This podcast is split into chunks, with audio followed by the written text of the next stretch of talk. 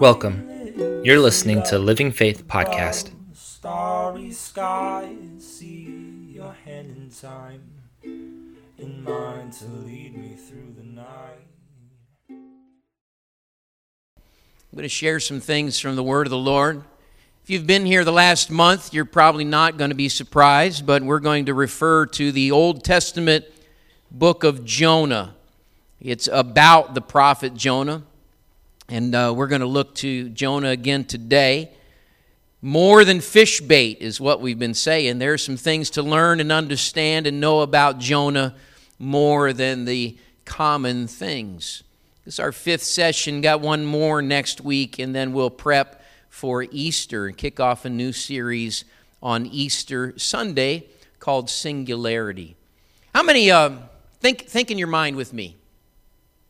Think of a person or people in your life, whether past or present, that you consider to be good people. Whatever your definition is of good, think of a good person, good people. Now, let me ask you this Have you ever observed a good person do a bad thing? All right, now, now think of some people, current or past, in your life that you would define by your whatever your definition as a, a bad person. Have you ever witnessed a bad person do a good thing? Now, now think about the responses. When, when a good person did a bad thing, how did you feel about that? What was going on in your mind, in your, in your demeanor? I, I can't speak for you today, and I don't have time to get everybody's input. We do that in faith groups. But when a good person does a bad thing, I find myself surprised and disappointed because I have expectancies. I've come to know this person by their actions and attitudes that, in my definition, in my relationship with them, I expect good things from them and they let me down, and I'm surprised when there's a bad action or attitude or circumstance. Flip side is when a person that I would think normally is, I don't have much expectations. They're a, a bad person, if you will, or somebody I don't see many good things from, and, and they do a good thing. Then there's also surprise, but I think, hey, maybe this is the start of something good. Maybe this is a change for the better. Maybe this is a new take. I hope this wasn't a fluke but it's a take towards something good. It's funny how we see people in just two categories often good people and bad people. And in those two groups, we have expectancies, and if those expectancies aren't met, we're surprised. Of course, as we get a little more experienced in life, and we mature and we go along and meet more folks and have more interactions, we realize that rarely are people all good or all bad? Typically, there's a blend of the same. Now, spouses, you may have convinced your spouse that you're all good, but you haven't been married very long. In time, the truth will be revealed. And there are a few bad things there. Of course, lengthy marriage relationships realize if you're going to stay married, you don't focus on the bad things, you focus on the good things. Most people are a mix of good and bad. You know, when we're following Jesus Christ, we find similar expectations. When people show a pattern of following Jesus, they seem to be going his direction. We expect Christ like attitudes and actions, and, and we get let down if we experience anything else from such a person.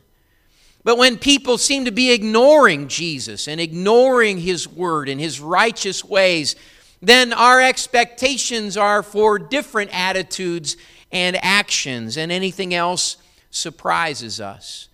In the book of Jonah, as I already mentioned, it's not so much about Jonah's prophecies, though there is one. It's about Jonah the prophet, the person. It's a biography, if you will. Now, in this book, we see this difference between two kinds of people very, very clear.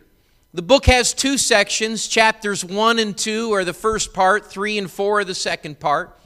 In the first part, God says to Jonah, I want you to do something. Jonah then has some interaction with people who don't know or follow God. And then Jonah then talks to God in the end. It happens in both places. And in the instances, there are people that he interacts with folks who don't know God. In the first two chapters, it's the sailors of Joppa. In the last two chapters, it's the people of Nineveh. Now, in each case, when these times of interaction happen, here's what's odd Jonah is God's man for the hour. God has spoken to him, he's on a mission from God. Yet, Jonah acts faithlessly. But the people around him who seemingly don't know God, the sailors and the Ninevites, they act faithfully. So you got on the one hand people that you expect to be faithful toward God, other people you expect to not be faithful to God, to be faithless, and they switch roles in the book of Jonah. And we're going to see what this contrast looks like in a few passages of Scripture today. Jonah chapter 1 verses 4 and 5. If you don't have a Bible with you, whether paper or electronic, the screen will have the verses for you. In verse number 4, it says this in chapter 1 The Lord hurled a powerful wind over the sea, causing a violent storm that threatened to break the ship apart.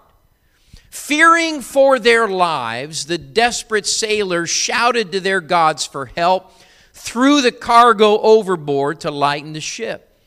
But all this time, Jonah was sound asleep down in the hold. It's interesting, it was the sailors that feared for their lives. These are men of the sea.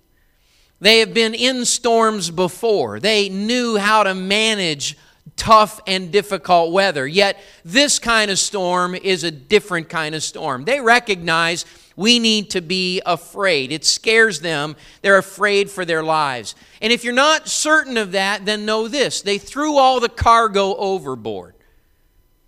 Ain't nobody more afraid of their lives. You can tell when they start throwing away money. You know what I'm saying? It's all over when you start throwing away money. They're tossing out the cargo of the ship. The money doesn't matter anymore. We're about to die. On the other hand, Jonah is sound asleep. He is oblivious to what's going on. Now, in verse number six, I'm going to talk about some awarenesses of the sailors today. Some awarenesses of the sailor. The Bible says in chapter 1 and verse 6 So the captain went down after him, talking about Jonah, and he says this How can you sleep at a time like this? How can you sleep at a time like this? I should do that about the middle of every message during the weeks. That would be good. How could you sleep at a time like this?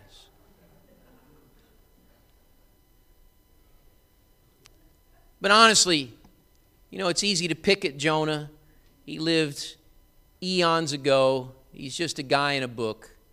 But I wonder how many of us, facing some tough situations, some tough challenges, some storms of life, Instead of facing them, addressing them, responding to them, we go into the bedroom and we shut out the lights and we pull the covers over our head and hope that when we wake up it'll go away.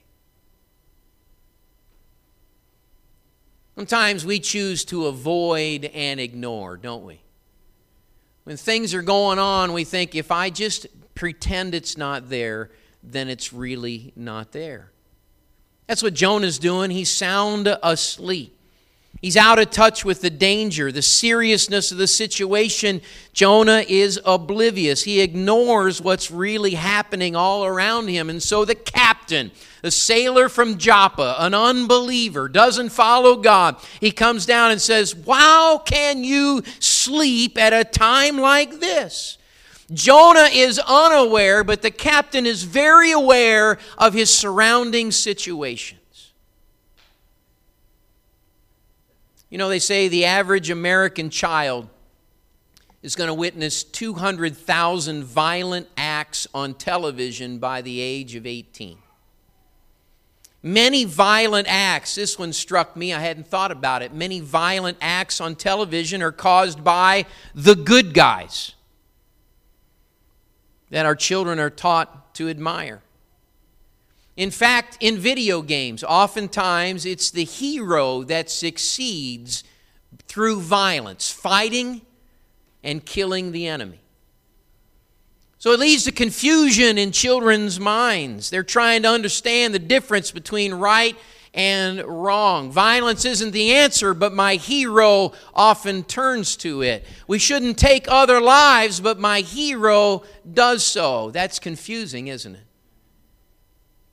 Studies have shown that teens who watch lots of sexual content on television media are more likely to initiate intercourse or participate in other sexual activities earlier than peers who don't watch those sexually explicit shows. Health experts have long linked too much screen time to obesity, a significant health problem today. When kids and people in general are staring at screens, we're inactive. We tend to, to snack. Furthermore, if we're enthralled by the ads, they're selling us snacks that are unhealthy and making matters even worse. Let me ask this question this afternoon What are the messages that media is sending into your life?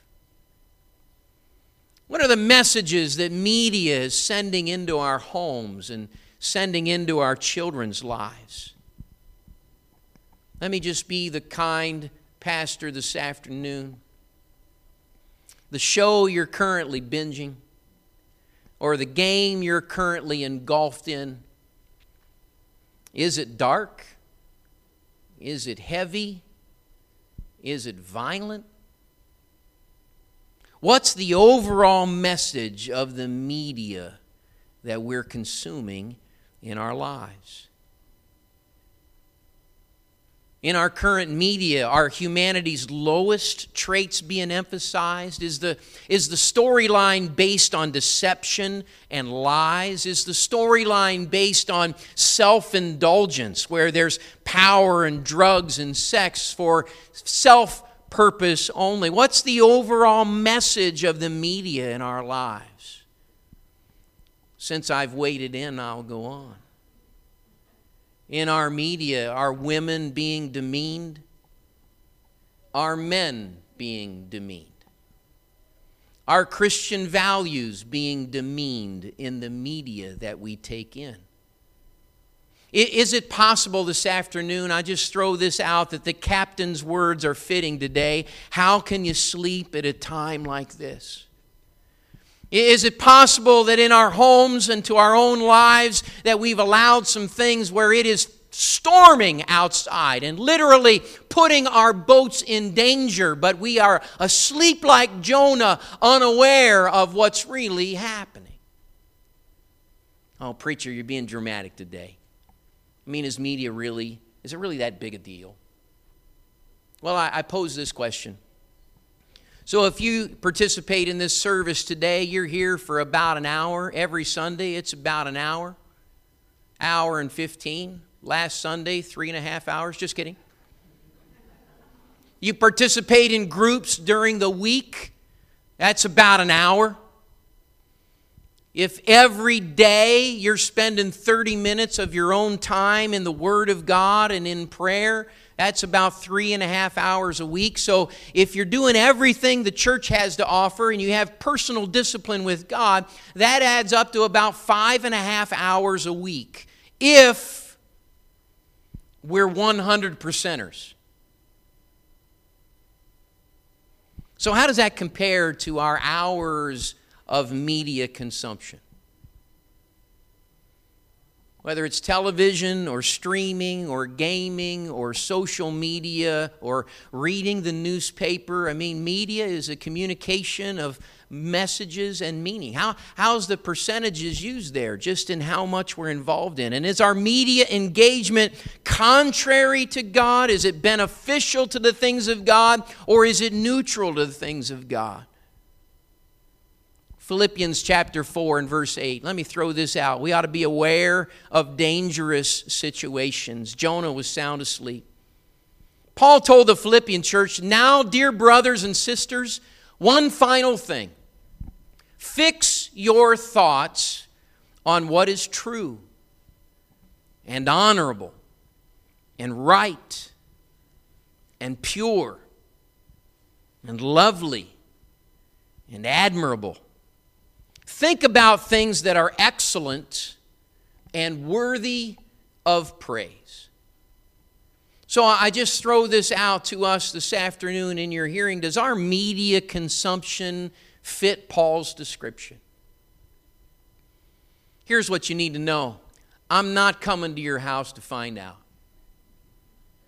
I'm not going to ask for paper reports every week about what we've been involved in and how we've been involved. But I, I, do think it's necessary to raise the consideration that there just might be a storm taking place that could really be threatening our lives. And the captain saying, How could you sleep at a time like this?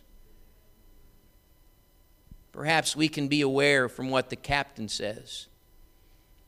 You know, as of October of a year removed, so about 18 months ago, 17 months ago, the Government Accountability Office had an analysis that found this the median retirement savings for Americans between 55 and 64 was $107,000.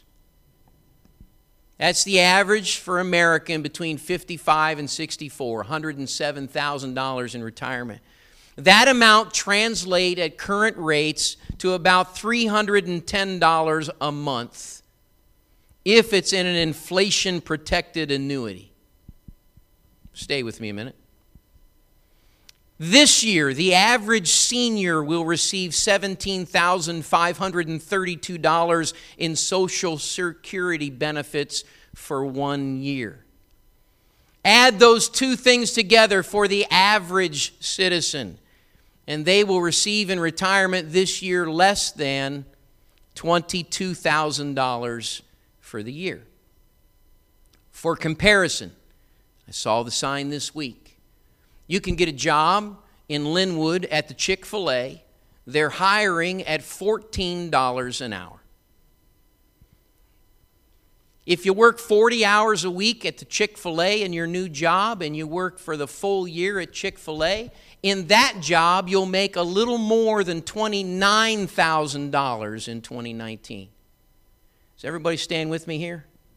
The average senior in the United States this year, with an average retirement savings and an average Social Security income, is going to make $7,000 less than the high school kid who tries to work full time at Chick fil A. Everybody with me? I, I wonder what's the state of our financial affairs. I'm just working on humanity here today. Are we sleeping while our financial situation's getting worse and worse? Are we, are we hoping in this room that somehow retirement is just going to magically be provided in our lives? Thank God if you're with one of those companies that has a pension, but those things are flying away overnight and going to be gone. The trend is toward personal retirement savings. And if you got money, that's awesome. You're excited about it. But if you're not saving, there's going to be trouble down the road. And can I, I just say we need to be aware of some dangerous situations? Can I just talk to the people of God for a moment and recognize and think we need to pay attention to the th- retirement things? Are you aware of your financial situation? Are you preparing or are you sleeping? Visit your HR director. Find and visit a financial planner. Regardless of age, our financial futures don't improve while we're sleeping, folks. It don't happen that way. While Jonah slept, the sailors were aware of dangerous surroundings. Are we aware of our financial situation? Now, I just grabbed a couple this afternoon in that first point. There are a lot of things that we could be asleep in the boat when there's trouble outside. And we're imagining that if we ignore it, it'll go away. Can I just raise the status of the captain who said to Jonah, What are you doing sleeping at a time like this? I think we ought to pray for spiritual awareness. That if I'm a follower of Christ, there needs to be a prayer that says, Lord, am I unaware? Of a storm or a brewing storm. Lord, am I missing something that could threaten the, the boat that I'm in and that my family is in? Lord, make me aware of threatening situations. I don't want to be caught sleeping like Jonah. I want to be like that captain that says, Hey, what are you doing sleeping at a time like this? Back to that same verse, Jonah 1 and verse number 6. Here's another awareness that the sailors had awareness of the need for supernatural help. The captain in verse number 6, How can you sleep at a time like this? And then he shouted, Get up and pray to your God. There's an exclamation point. Get up and pray to your God. Get up and now Jonah. Jonah should have known to be praying. Jonah is the faithful one in this story. He's the one who has a conversation. He's understanding of God. If anybody knew to pray, it should have been Jonah up there telling the sailors, Look, fellas, we're going down. We ought to pray. Instead, he's in oblivion land, and it's the captain who says, Come on, man, get up and pray.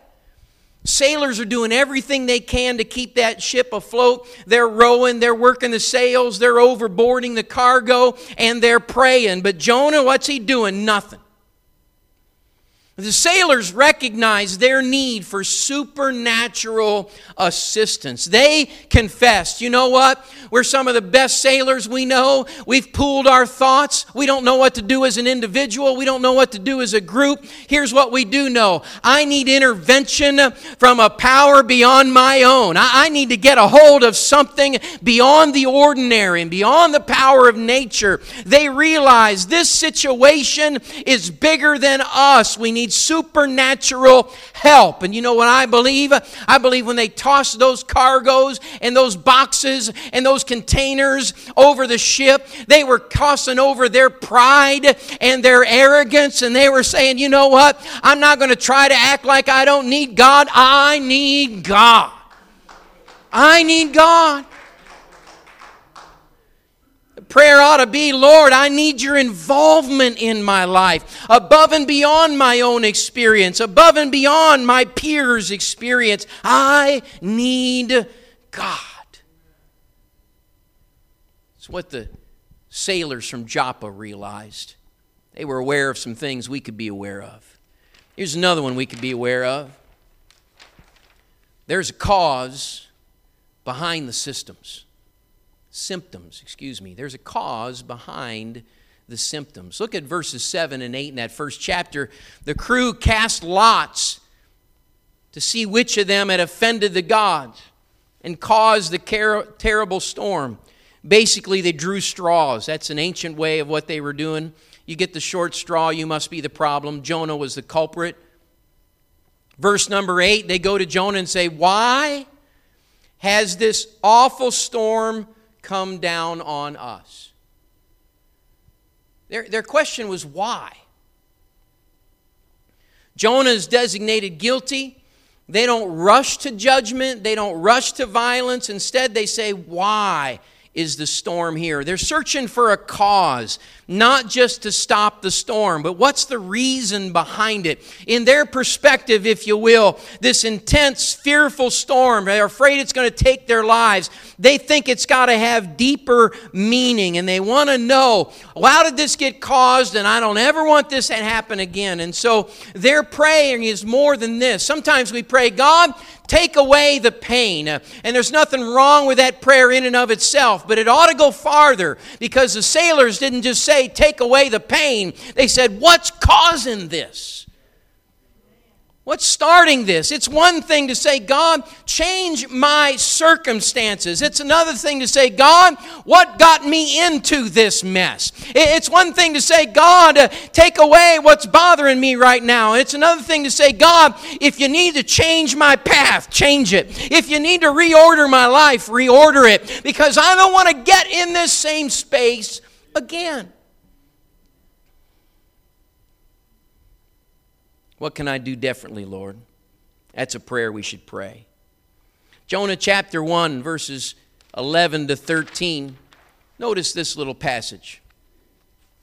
Bible says since the storm was getting worse all the time they asked him meaning Jonah what should we do to you to stop this storm in verse 12 Jonah gives him the human response throw me into the sea and it will become calm again I know this storm is my fault. Look at verse 13. This is amazing to me.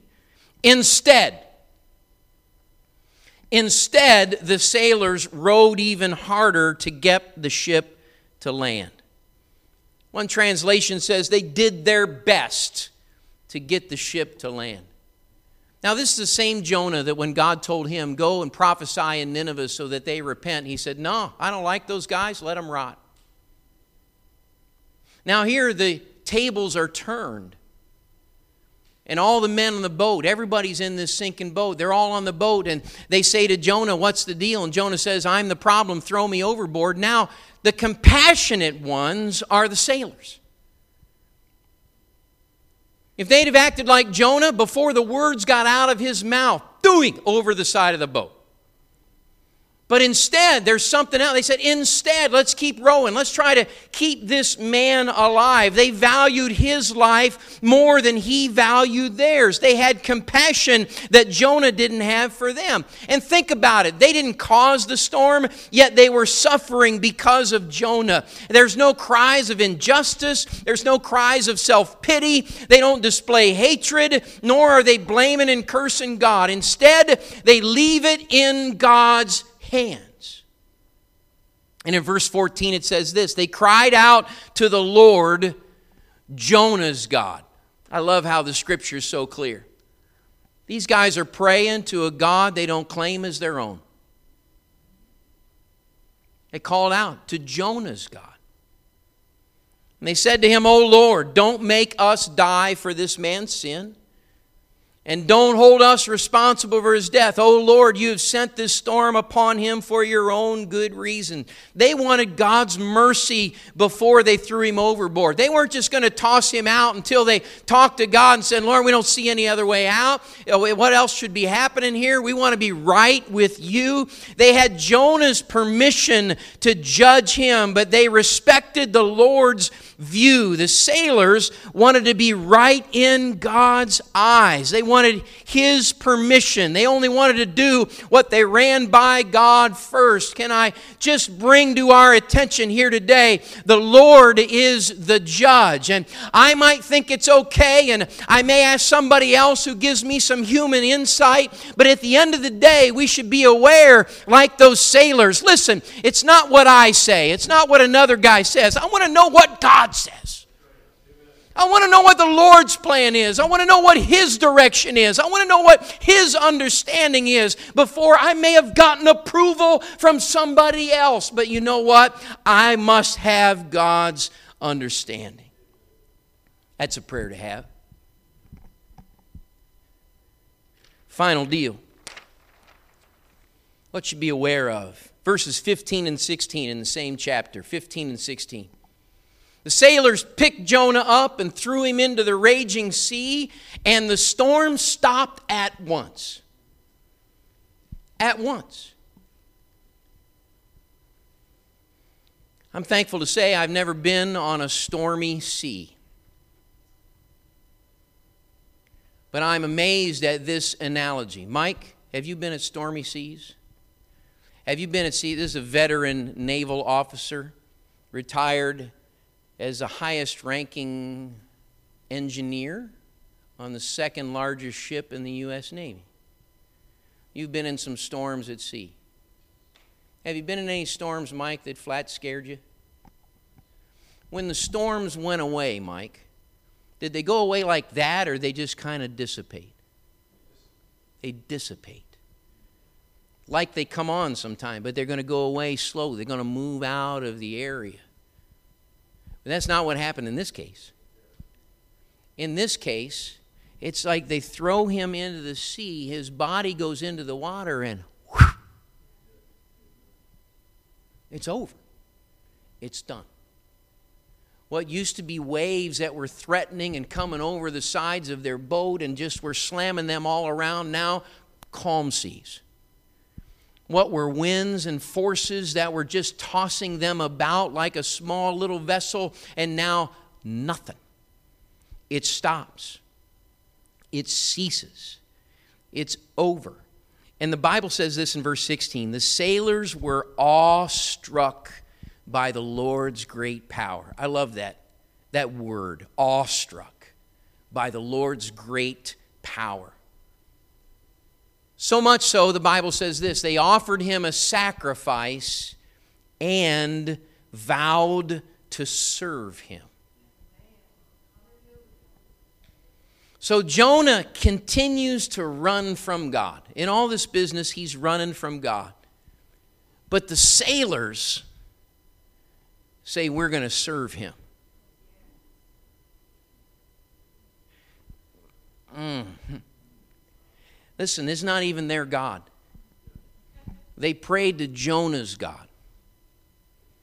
And they get a feeling from Jonah's God and they acknowledge Jonah's thing. They throw Jonah overboard. Are you with me? Jonah's God says, Send him to the fishes. I don't know about you, but if I've just seen somebody who says, You should serve my God, or somebody that says, My God is wonderful, and he, my God has just thrown great judgment on me, I mean, is that a great testimony? Hey, listen, my God just caused me to lose my job and busted up my family. You should follow him. My God just caused tremendous grief and failure. Is everybody with me? You got my point there? Judgment just came on Jonah's life. He's gone over. But when they see the power of God, they are awestruck by the power. It says earlier when they knew Jonah was running from God, why did you do this? The sailors recognize you shouldn't be dissing on the Lord God Almighty. But they said to them, and in their response, regardless of how the human, the only human they knew at this point, as far as we know, is Jonah, who's denied God and now being judged by God. And yet, when they see the awesome power of God and the storm ends, it's in that awestruck sense of God's great power that, regardless of other humans that have messed up with God, I see this is a mighty God. I recognize this is a powerful God. I, I recognize I should worship Him says they offered sacrifice, they worship him. And then it went beyond that. They didn't just get goosebumps at how cool all that was. They offered a sacrifice, clapped their hands, they glorified the Lord. It didn't stop there in the moment, but the Bible says they vowed to serve him. So it's more than a one time acknowledgement. Hey, you got me out of the situation. It's beyond one time appreciation, but they said, Lord, beyond today, I want to serve you tomorrow beyond this moment. Thanks for helping us out. That's what the sacrifice is all about. But I want you to know after today, I'm coming for you tomorrow, God. I want you to know that even though this is settled down and the seas are smooth, tomorrow I want to know what you have to say. Tomorrow I want to hear from you. Tomorrow I want you to set my path and give me direction. Those sailors were aware that the great power of the Lord calls for service. It calls for service. Would you stand with me? Things that we could learn and the apply in some awareness from the sailors. An awareness of dangerous situations. Aware that we need supernatural help. Aware that I need to know what's the cause behind the systems. An awareness that the Lord is the judge and that the Lord's great power calls for service. You know, we're going to end today in a little different fashion of prayer. Oftentimes we uh, have the music playing and some of the praise team singing, but we're going to end to different today with a specific time of prayer. And I'm going to invite everybody who will to participate. If you're flat against it, that's fine. Nobody's going to come get you, but I hope everybody who will will participate. I'm going to invite some prayer that is generational prayer. And so, first of all, and we're going to pray for God's awareness. I don't want to make Jonah's mistakes. And I, want to have the right awareness that I should have. That's the simple prayer that we're going to have today. So I'm going to ask everybody who's up to the age of 40. If you're up to the age of 40, would you come forward and stand around this front area? As far as you can, come close because I'm going to have the elders come behind us. But if you're up to the age of 40, I will make an exception if you have a spouse who's 41 or 42, then come with your spouse, all right? You don't have to separate as a family. Anybody who's under the age of 40, come on forward. Under 40, come on. Move up close, make space, come on. I'll step back if you make me afraid or I make you afraid. Yeah, awesome. Now, all of those that are over 40 that join in my group, will you come up and stand behind these folks? All you that are the next generation, would you come up and stand behind? So we have the under 40s across the front and the over 40s coming behind. Excellent. Thank you. Thank you. Thank you. Thank you so much. Now, we're going to pray real simply here. If you're 40 and under, we're just going to ask God in a simple prayer. We're going to communicate, Lord, raise my awareness. Raise my awareness. And then more than that, Lord, I want to receive what you're speaking to me. Direct my decisions, direct my actions. I want to act on those things. Now, the elders behind, of course, you can pray that way. I hope you do at some point in time, but I'd like us to have some generational prayer for those coming on. I'd like us to pray, Lord, you know, when I acted like Jonah, keep these folks from acting like Jonah. I made some mistakes. I did some things I'm not proud of. Keep that out of these folks' lives. We're going to pray for their awareness. Lord, keep them aware, keep them sharp, help them to respond, help them, Lord, to be led and guided of you. Has everybody got what we're doing? Now, if you're comfortable, you want to scoot close to somebody, maybe put a hand on their shoulder, that's awesome. If you're not comfortable with that, that's okay too. But right now, everybody know what we're praying for. Let's talk to the Lord in this place right now. Wonderful Savior.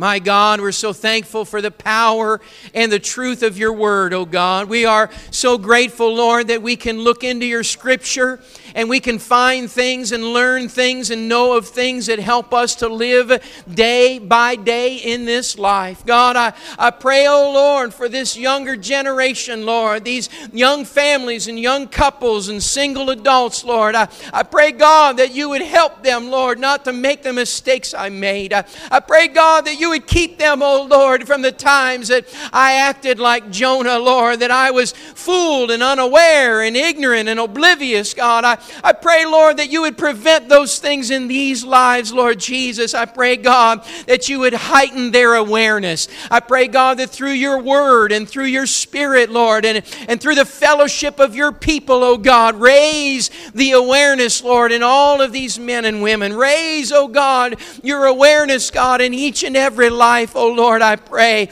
Help them, Lord, to receive your best in their lives. Help them, oh God, to be open, oh Lord, to your direction and your instruction and your guidance, oh Lord. I pray, Lord, they would follow you all the days of their life. I pray, Lord, they would be led and directed of you all the days of their life, Lord Jesus. You've been listening to the Living Faith Everett podcast series. Tune in next week for the next part of this series, or join us online at livingfaithministries.church. Ghost.